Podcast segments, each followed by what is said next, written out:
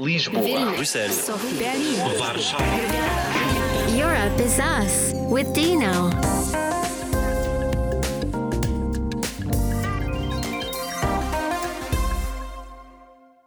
Europe is us, but who are we? Stay with us and you'll find out. I'm Dino, a Slovenian journalist working at Euranet Plus, a radio network bringing you this podcast. Today's topic, gender gap. Today's guest, Belle de Jong, a content creator focusing on mental health, women's rights and current affairs from the Netherlands, but living and working in Brussels. Belle, tell us more about yourself, please. So, I'm Belle. I'm a journalist and I'm currently working in Brussels. I'm 22 years old and I studied communication studies with international relations when I was living in Malta. And originally I'm from the Netherlands, so now I'm closer to home again in Belgium. So yeah. So you've changed some environments. You're from the Netherlands, you worked in Malta for some time and you're now working in Belgium. Did you notice any differences when it comes to wages between the genders, or is that a taboo? To be honest, I wouldn't know. And I think this is something we should be talking about a lot more, especially as we're workers, like we are employed. So we should be talking about our wage a lot more than we do. I think anywhere it's kind of a taboo. Like maybe in the Netherlands, people are very direct and like more open-minded about like talking about anything. So for example, if someone comes to your apartment, you can just ask like, how much rent do you pay, or like how much money do you make, you know? Like it's more accepted, but even there people don't really talk much about their income. Like finances are not something you discuss with anyone, like maybe your friends, but you know. In Belgium I feel like we don't at all. In Malta we just complain about how little we make, but I think there isn't a lot of transparency regarding salaries in general. And especially as I was working as a freelancer, like you really have to dig deep to kind of find what rates you should be charging. And you have to kind of try and see like, okay, I've definitely undercharged here. I could have asked a lot more. But then if you ask too much, it will be like, okay, I lost a client there because they didn't think it was worth it, or they found someone cheaper. So it's kind of like you have to guess around and like find your way and kind of see how you value yourself, but then also see what the competition is like. And I feel like there isn't a lot of transparency on this. So even when you have colleagues, like most of the time, I think employers try to pay per position. But I know there are companies where you just get paid based on your negotiations. So it really depends. As you said, pay wages should be discussed, and I'm glad that we can, during the European Year of Youth and also through this Europe is Us podcast, discuss topics that otherwise maybe wouldn't be on the agenda. Religion also influences the positions of genders. The vast majority of Maltese are Catholic. Did you notice any influence of religion on the treatment of women there? Oof. I think it is very, very, very ingrained in Maltese society and Maltese culture that women still take the caring role and women don't really go to make a career, because why else would you get a husband, you know? Or why else would a husband get a wife if she's not taking care of the children and the house and doing these things? And I think it's changing in our generation. Like, of course, most of my friends are planning to, you know, they're studying. There are actually more girls in university than guys, which is interesting. But It's there's a lot of change to be made. Whereas I think if I compare it to like the Netherlands or Belgium, it's way more normal to see like women in like higher positions, or like running businesses, or, you know, really going for their career instead.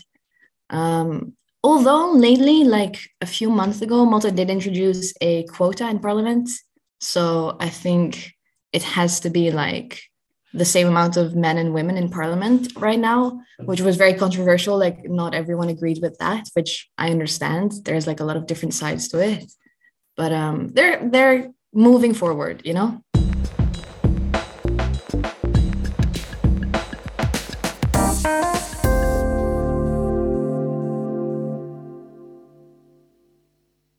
In our regular section, The Watchdog's Perspective, we look at different topics from the perspective of a journalist. Today's comment was sent to us by Amée Zoutberg from the Netherlands, like Belle. We're jumping from Belgium to the Netherlands to hear what Amée has to say on the gender gap. Even though a lot of women are getting more and more degrees, more and more education and training and experience, that is not really reflected in the workforce yet. On the entry levels, yes, I would say there's a good mix, and whichever conference or extra training or extracurricular activities I've attended, there's always an overrepresentation of women, but that really doesn't work through yet when it comes to senior positions, mostly in journalism, for example. There's really a lot more white men than women of any kind. But also in politics, more senior positions always seem to be filled by older men. Honestly, I'm hoping over time that this will be resolved, because maybe it's just a question of seniority and it's an upwards battle. So I do think there might still be progress to be made in the future in that regard. But I do think maybe positive discrimination or the incentivization of hiring women rather than men in these positions might still really be able to make a difference in closing that gender gap. And from the Netherlands back to Malta and Belle's experiences there. Malta's abortion law dates from the 1850s. Have you experienced it? Yeah, unfortunately, yes. So Malta is the only country in the European Union where abortion is completely banned. It's illegal in every case, even if it's rape, even if it's the case that the mother's life she's gonna lose her life, you know? So even in the case that a woman would die if she had to give birth, they won't do an abortion, which is one of the worst abortion laws in the entire world. And I actually did have to have an abortion when I was living in Malta, which was very unfortunate. I was 21, I think. And I got pregnant. I didn't want to be. It wasn't the plan. And so luckily I'm from the Netherlands, so I knew that I could go there fairly easily, even though it was during COVID. So it was a bit, complicated still. But at least I had like the language and the contacts and like the support and the healthcare, like insurance, to actually go to the Netherlands. But yeah, I know that even though for me it was relatively easily, I mean, you still have to leave the country for a medical procedure, which is pretty insane. A lot of women don't have that. They are Maltese and they're kind of stuck in the country they are. And if they do want an abortion, they have to go to Italy or the UK or Germany or, some place they've never been before and with a language they probably don't speak. And they have to pay a lot of money for it, which for me, I luckily didn't have to, because in the Netherlands, it's free. So yeah, it's very, very complicated. And there are a lot of organizations trying to help these women, even with abortion pills that they can order from abroad, or helping them fund to go abroad if it's too late for the pills or if they want like another procedure. But yeah, a lot to be done.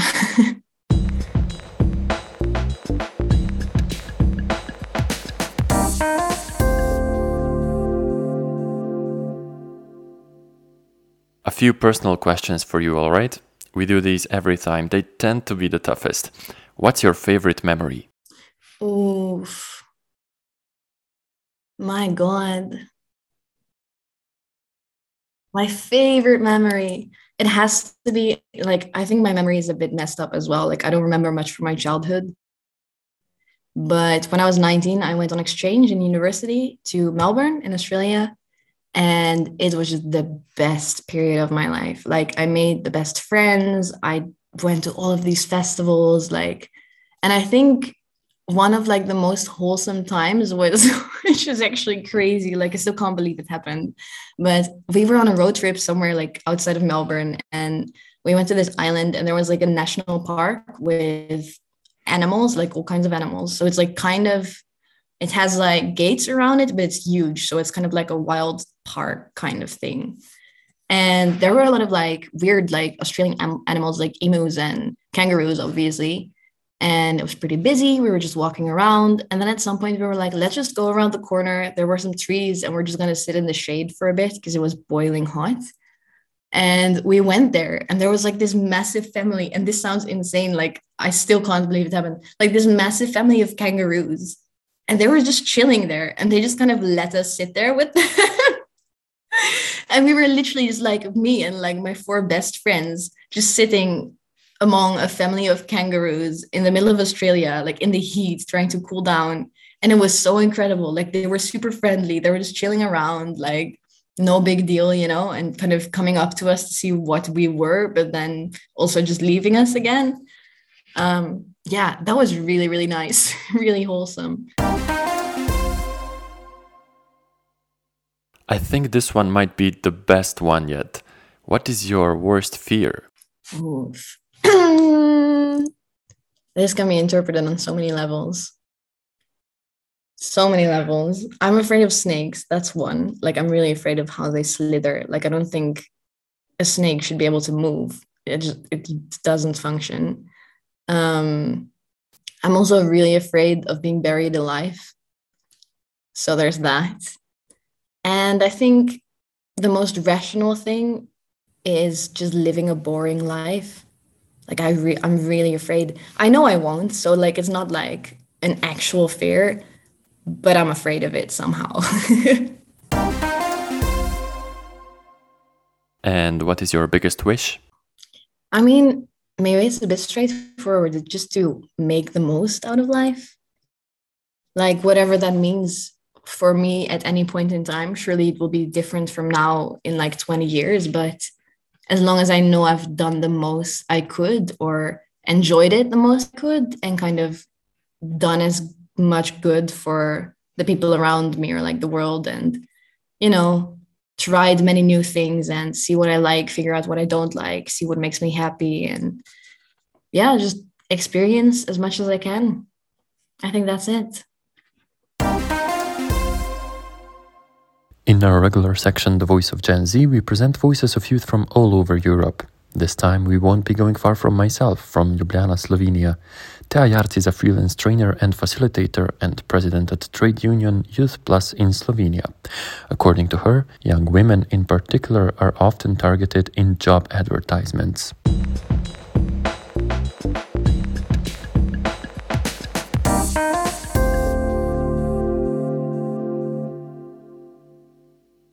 The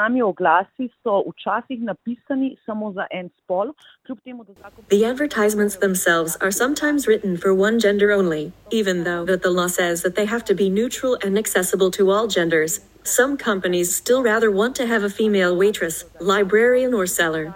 On the other hand, we can see that for more technical works, men are preferred. That is where women feel the discrimination, contempt and doubts about their ability to work in these fields. Oziroma nekako zaničevanje oziroma dvom v njihove sposobnosti za te vrste poklicev. Not long ago, the Queen, Elizabeth II, died. It was quite interesting to follow your opinion on your social media accounts on her standpoints. So to reach equality, it is not enough to only have women in positions of power. Much more is needed. Would you agree? Yes, for sure. I think for me, like, a lot of people have told me when I criticized their mourning of the Queen or their respect for the Queen, which, I mean, of course, you should be respectful when someone dies. But a lot of them told me she was like a feminist icon. And I'm thinking, was she really? Because I think she just did things in a time where women weren't allowed to do many things, but she was the Queen, so she kind of had to. It was her job, you know? I think she just did things that only men did at that time, and not in a like feminist, revolutionary kind of aspiring to change things way, but in a way where she was born into the role and she just had to do it. And I know that a lot of people respect her for that. And especially if you grew up around that time, like if you're around the same age and if you weren't born like in her last 20 years of her life, like surely you can relate a lot. And like, she was an icon, but she is also the symbol and actually the representation of British colonialism and the things that have happened for the British Empire to exist are beyond insane, like beyond insane. Besides like stealing land, murdering out local people, just generally disrespecting and like stealing their culture, like suppressing anyone who is natively from the area. These things you can't really accept, no? I feel like we're not speaking about this enough. Like, I don't even learn about it in school. It's like our period of where we like colonized Indonesia and stuff wasn't called like colonialism. It was called travelers and explorers. We were just traveling and exploring. Like, no. We went to different countries. We murdered everyone. We enslaved the people that stayed alive. We like raped their wives. We took their land and their stuff and like everything they had. We put our own systems of power in place. And then we said, this is ours now. That's not very polite, is it? So, whoever didn't know, we have an EU gender equality strategy that presents policy objectives and actions to make progress by 2025 towards a gender-equal Europe. As one of the first deliverables of the strategy, the Commission proposed binding pay transparency measures on the 4th of March 2021. We discussed the importance of pay transparency with Belle earlier, but it's not enough. Top G, a rather dangerous influencer, is shaping the minds of young men with his aggressive approach. How dangerous are people like him, Belle? Like, if you're a young man, like, growing up, or a young guy growing up, and you're not going to be able to live the way your parents or your granddad, your dad did, you kind of have to give meaning to it yourself. And I think that's kind of the development that's going on, so that a lot of young boys or, like, young men are in a situation where they're not sure who to look up to anymore. And it's very easy to fall into this kind of pit of very overly toxic, like, women-hating men that just preach the things that these boys want to hear and kind of have a successful life with money and cars and, like, women and whatever. And it's like, that looks fun. Like, maybe we should just listen to their advice. And I think that's not really where we're meant to be going at this point. Belle, thank you very much. And to our listeners, don't forget to subscribe to the podcast and listen to what we have to say, because Europe is us. Lisboa, Bruxelles, Sofia, Warszawa.